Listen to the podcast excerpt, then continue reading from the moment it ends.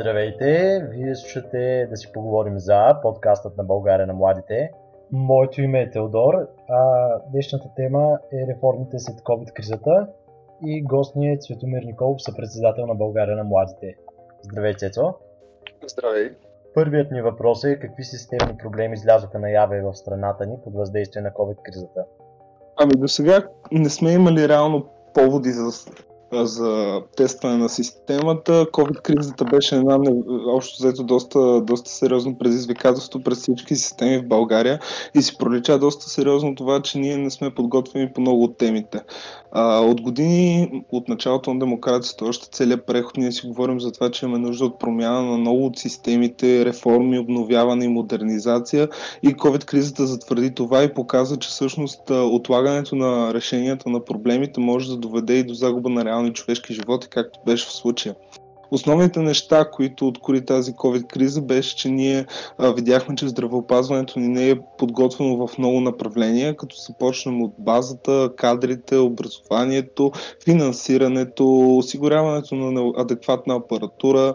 Също се видя, че а, това, че нашето образование си оставаше дълги години аналогово, докато на Запад видяхме как то комбинираше дигитализацията и а, общо взето нормалния начин на преподаване в зала, а, показва, че ние отлагането на всичките тези дигитализации и промени повлия много сериозно, защото ние изпаднахме в една патова ситуация и хаос, от които много, в които много трудно се ориентирахме и не успяхме много качествено да навлеземе и да решим тези проблеми. Друго важно като цяло беше, че ние имахме липса на комуникация, бяхме фанати естествено в а, изненада, никой не беше подготвен за тази криза, но определено държавите, които развиваха доста по-голяма степен а, своите системи, системи, обновяваха ги, опитваха се да ги правят все по-мобилни и интегрирани се справяха доста по-добре, отколкото ние. А, ние имахме своите успехи определено в борбата с COVID. Правителството все пак имаше и добри решения, имаше и грешки, разбира се, но като цяло ситуацията а, успя да се овладее, обаче проблемът беше, че базата ни в много направления беше ниска и това затрудни изключително много власти имащите. И сега основната тема, която ние трябва да разгледаме с следващото правителство и следващия парламент е реално да видим кои реформи, как трябва да се осъществят, кои са основните казуси, които стоят пред нас и какви са решенията, за да може в бъдеще ние да имаме едни системи, които са доста по-подготвени за, и предоставят една доста по-добра услуга. Добре, нека започнем с здравеопазване. Кои са възможните конкретни решения на проблемите в тази област? Реално основните казуси, които здравеопазването представя, това са от една страна е най-важното нещо, че на нас не липсват кадри. Този проблем се появява в няколко направления. Първият е чисто демографската криза, която в България се разраства все повече и повече. Втория фактор, който изключително много влияе, е нивото на образованието в България, както средно, така и висше и съответно възможността на много от моите хора да емигрират чужбина и да, и да следват там. И третия много важен важен казус, който се появява след завършването на съответното образование, са специализациите и възможностите за кариерно развитие в страната и съответно предпочитанията на някой да отидат чужбина заради по-високото заплащане. От тази гледна точка ние трябва да насочим вниманието на решаването на тези казуси точно в тези направления. Ние трябва първоначално, може би, което трябва да е приоритетно пред следващия парламент е да се намери начин за повишаване на, за, на заплащането съответно на лекарите. А, правителството много правилно се ориентира в COVID-кризата да предостави този бонус от 1000 лева на всички лекари на първа линия, но ние трябва да сме наясно, че като цяло в момента нали, става въпрос за пулмолози и вирусолози, но естествено а, ние трябва да се насочим и към всяко едно медицинско направление, защото в бъдеще може да се окаже, че ще имаме нужда от различни кадри. И трябва повсеместно увеличаване на заплащането, което трябва да бъде финансирано от бюджета. И това е изключително важно. Ние трябва да се насочим, може би, дори към устойчив ръст на заплатите, подобно на това, което прави правителството с учителите. Друго изключително важно нещо, което трябва да наблегнем, както казахме, образованието. А, трябва доста да се работи върху повишаването на квалификацията, начина на преподаване, да се вкарат дигитални дигитализация на системата, да може да се упражнява, да се намерят начини за по-добра специализация, включително и да се направи много добър преход между средното и висшето образование, тъй като много често нашето средно образование на своя изход оставя кандидат студенти, които не са достатъчно добри. И общо взето проблема, който преподавателите в най-често първи курс, първи семестър срещат, независимо от специалността, е, че те трябва да запълват дупки в средното образование, за да могат да преподадат своя материал и да го обяснят правилно. И третото, нали, най-важно, което казахме и в началото, е това, че ние за да имаме кадри, първо трябва да образуваме необходимия брой а, съответно кандидати и също така ние трябва да предоставим сериозна услуга на необходимото ниво и най-вече да можем да им предоставим адекватно кариерно развитие с адекватно заплащане. Едва когато имаме всички тези компоненти на едно място, ние можем да говорим за това, че имаме някакъв път към решаването на тази криза. Другия важен въпрос, който ние срещаме в здравеопазването, който си пролича в COVID-кризата е, че ние имаме много проблеми с базата. Ние трябва да осигурим по-добри условия за труд, висококачествена апаратура, консумативи и много други неща. Това подобрение е от ключово значение, защото ще подобри работата на нашите медици. С тази, с тази важна стъпка обаче идва един много сериозен друг въпрос и това е въпроса за контрола върху разходването на средствата от страна, от страна на болничните заведения. Трябва да намерим начин за освобождаване на системата от разли... излишната бюрокрация и свеждането на корупцията и източването на средствата до минимум. Съответно, това може да стане по много начини, но един най-важен е да се създаде един информационна система, да се дигитализира като цяло всичко, което в момента е абсолютно аналогово и на хартия. А друго изключително важно е да се осмисли модела на финансиране на цялостното ни здравеопазване, да намерим нови начини и доста по-прецизни методи за финансиране и контрол и одит и съответно да осмислим и това как здравеопазването да стане много по-достъпно, да може да нали, решим проблема с монопола на НЕЗО, който е изключително проблемен и създава доста сериозни условия за корупция и източване на касата. Едно от решенията е може би дори вкарването на, на частни здравни каси в системата, но всичко това трябва да уточним, че трябва да бъде дебат, той е процес. Смисъл решенията не са не е задължително да са тези, може да са много различни, но ние трябва да поставим на една маса и то следващия парламент трябва да го постави много сериозно пред експертите и да се стигне до ясна позиция, до ясен път за решаването на всички тези въпроси, които възникнаха след и преди даже COVID-кризата. Това е така за здравеопазването. Споменахме вече, че образованието е другата сериозно засегната област от COVID-кризата. Какви всъщност са възможностите за подобрение там, предвид проблемите, които излязоха наяве през последните няколко месеца? Ами, то това, което се получава най-големия, според мен, как да го нарека, най-големия парадокс е, че в страната ни има 54 висши учебни заведения, които предоставят изключително много специалности и би трябвало да подготвят много наброй кадри. Проблемите обаче, които се получават от това е, че както видяхме, въпреки всичко това, ние имаме недостиг на кадри в редица сфери. Другото важно нещо е, че кадрите, които продуцираме в своята по-голяма част, може би, са некачествени или поне не са чак толкова ефективни. И както казахме, третия вечен проблем е, че ние няма с какво да ги задържим в България и те иммигрират чужбина най-добрите. Това, което според мен трябва да се постави на масата на обсъждане при една дискусия за реформа в образованието е, че академичната едно от нещата е, че академичната автономия на университетите е предпоставка за липса на контрол, както за разходването на средствата, така и за качеството на висшето образование. А, общо взето проблемът идва от това, че финансиращият няма влияние и контрол над обектите на финансиране.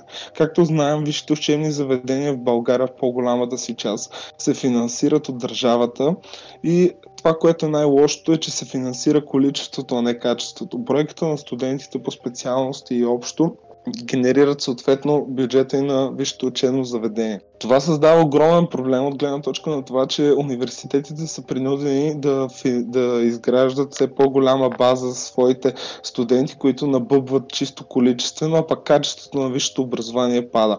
Ние трябва да можем, и това според мен е най-важното пред следващия парламент, е да изградим нова система на финансиране, която а, по-скоро да се стреми да има одит и контрол върху качеството и просто най-качествените специалности и университетите, които имат най-голяма добавена стойност във висшето образование, да получават най-голямо финансиране. И това може да бъде направено чрез поредица от методи, оценки и общо взето анализи и може да се създаде единна методика за оценяване на тези университети. Като методологията на финансиране на университетите зависи от количеството студенти, а не от качеството на образованието. Това условие обяснява и отношението на висшето учебни заведения към студентите и неносенето на отговорност за ниското качество на образованието. Вузовете общо заето нали, да въобще нямат никаква економическа полза от качеството, което продуцират, а единствено и само от количеството студенти, които приемат. И така се получава големия ужас в нашето висше образование, че животът на университетите зависи изцяло от държавната субсидия, което наистина влияе и както за базата, така и за заплатите, така и за качеството като цяло на образованието. Другото, което е изключително, според мен е притеснително, е процедурата по акредитация на университетите страната, тъй като то се извършва от оценяваните, което може би нелепо до някаква степен. Вузовете си поставят взаимни оценки, което лишава системата реално от обективна оценка на качеството на образованието. И другото, което е изключително важно е което казах преди това в нашия разговор, е, че липсата на съдържателна реформа в средното образование води до ниската база при влизане в висшите учебни заведения, където трябва преподавателите да запълват дупките в подготовката на студентите.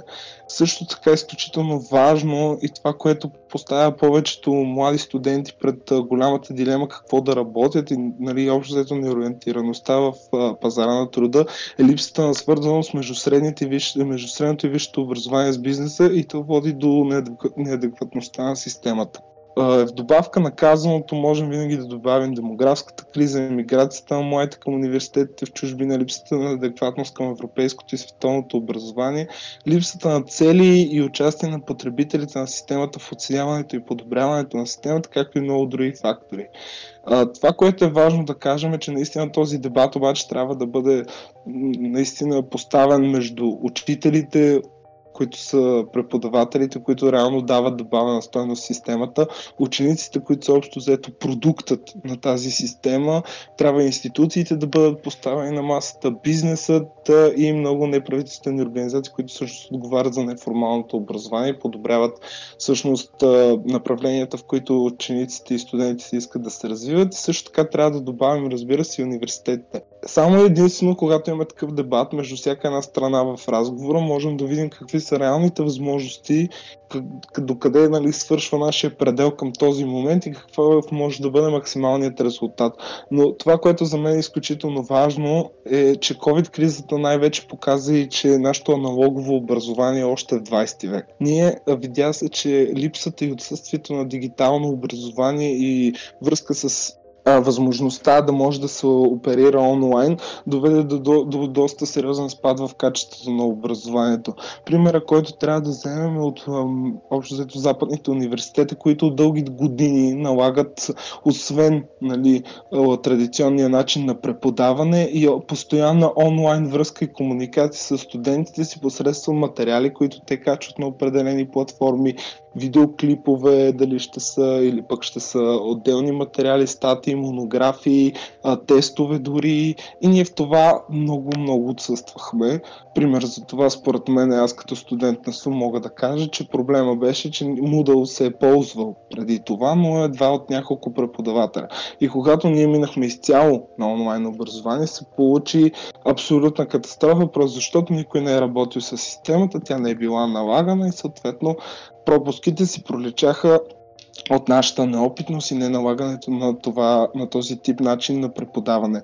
И според мен трябва да се намери начин за фокусиране върху тази част от образованието в чисто дигиталната среда, която между другото според мен ще бъде и прекрасен начин, примерно през лятото учениците да могат да, бър... да поддържат своето, своето ниво, да не губят ритъм на учене, а също времено да може и преподавателите доста по-лесно да изпитват техните знания понеже спомена дигитализация, мисля, че покрай кризата всички видяхме колко много можем и понякога ни се налага да разчитаме на технологиите. Всъщност, кои са сферите, в които България трябва да се фокусира върху интензивното въвеждане на по-здълбочена дигитализация?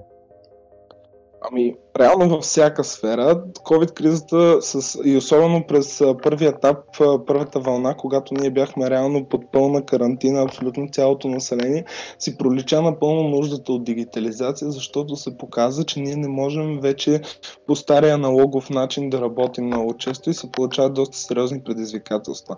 Не казвам, че дигитализацията е нали, единственото решение на проблема, но определено то е част от него. Може да развиваме gentlemen. Нали, както си да, да запазим администрацията в този си вид, като същевременно добавим към нея дигитална форма на комуникация с институциите. Това е изключително важно, защото ние от години си говорим за електронно правителство, за електронен начин на плащане на данъци и така нататък.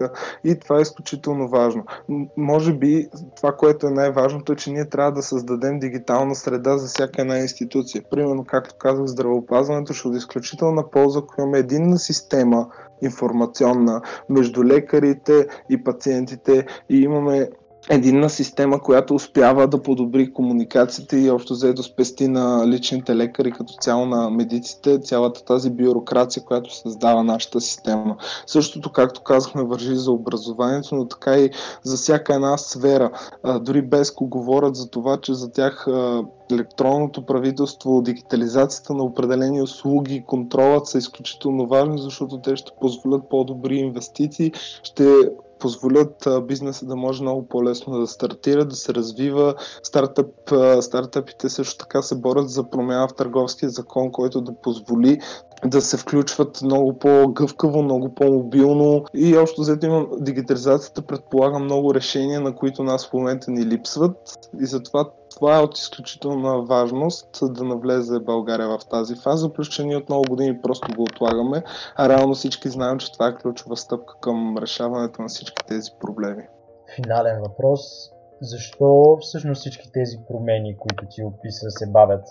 Ами, всъщност има няколко причини, поради което всичко това се бави. От една страна това е имаме няколко фактора, които влияят на това. Първият е чисто експертният, Второ, вторият реално е чисто политическият и третата фаза е вече от към а, субектите на системата и нежеланието им от промяна, реално нуждата от статукво. Нека започнем поред. А, Първото и най-важното нещо, което пречи на нашите реформи е много често липсата на експертност. Ние нямаме достатъчно кадри, които да могат да направят обективен анализ на системата и същевременно да са във връзка с политическата власт и да могат да осигурят натиск за осъществяването на една или друга реформа. Както виждахме, допреди COVID-кризата, реално тия промени бяха важни, но не бяха задължителни. Докато по време на пандемията се видя, че това нещо може да отнема живот и реално се създаде доста сериозен хаос и стрес в системите, точно поради нерешаването на тези проблеми. Политическата власт отлагаше с години нуждата от реформи, просто защото те не са удобни политически. Има огромна вероятност да загубиш доста сериозен електорат, одобрение, рейтинг. Всяка реформа е риск, както в резултатите, така и в възможността да да пострадат някои от субектите на системата, които пък се облагодетелстват от нейните, от нейните недъзи. И третото, което е най-важното реално е факта, че самите субекти в системата понякога не искат промяната. промяната може да повлияе върху общо взето техното ежедневие, върху техния начин на работа. Те вече са свикнали с недъзите на тази система, възприели са ги като нещо нормално и това, което е най-лошо, че някои от тях дори се възползват от тези недъзи, за да придобиват лични облаги и не само. Всичките тези три фактора влияят за нуждата от гледат за това, че политическата власт не иска да наложи реформите. Това се превърна, реформа се превърна в клише с времето и си остана в пространството. Просто ние приехме, че просто някакви конкретни индивидуални мерки могат да бъдат прияти за реформи, без да има нужда да променяме цялата структура. Наистина, всяка реформа със себе си носи конкретен риск. Това трябва да бъде ясно. Но вече трябва да поставим въпроса дали запазването на системата в този вид носи повече риск или, или възможността за промяната. И а, това, което е най-важното е, че а, дори, да, дори да не се стигне до там да правим реформи, ние трябва да започнем някакъв разговор по темата, тъй като а, съм убеден, че в разговора ще се роди истината за това, че ние наистина имаме жизненно важна промяна. Дори да започнем с малки стъпки, е важно да се насочим към това да променяме системите, защото те са дълбоко устарели като разбирания, имат изключително много недъзи, с които всеки един български граждан ежедневно се среща и за да можем да се развиваме в правилната посока, както и правителството, както и хората, както всички политически сили искат към една по-стабилна и по-здрава, ако искате, економически, от към социални услуги, от към всяка една гледна точка, ние се нуждаем от конкретни реформи и промени. И това е просто незаобиколимо. И ние трябва да направим наистина много важен дебат по темата в следващите години, да си изградим една ясна визия за това каква България искаме за бъдеще. Благодаря ти, Цесо, за това интервю. Ако епизодът ви е харесал и искате да видите и чуете още от България на младите, можете да ни откриете на нашия сайт bulgarianamladите.com или да ни последвате във Facebook, LinkedIn, Instagram, а вече и в Spotify и YouTube.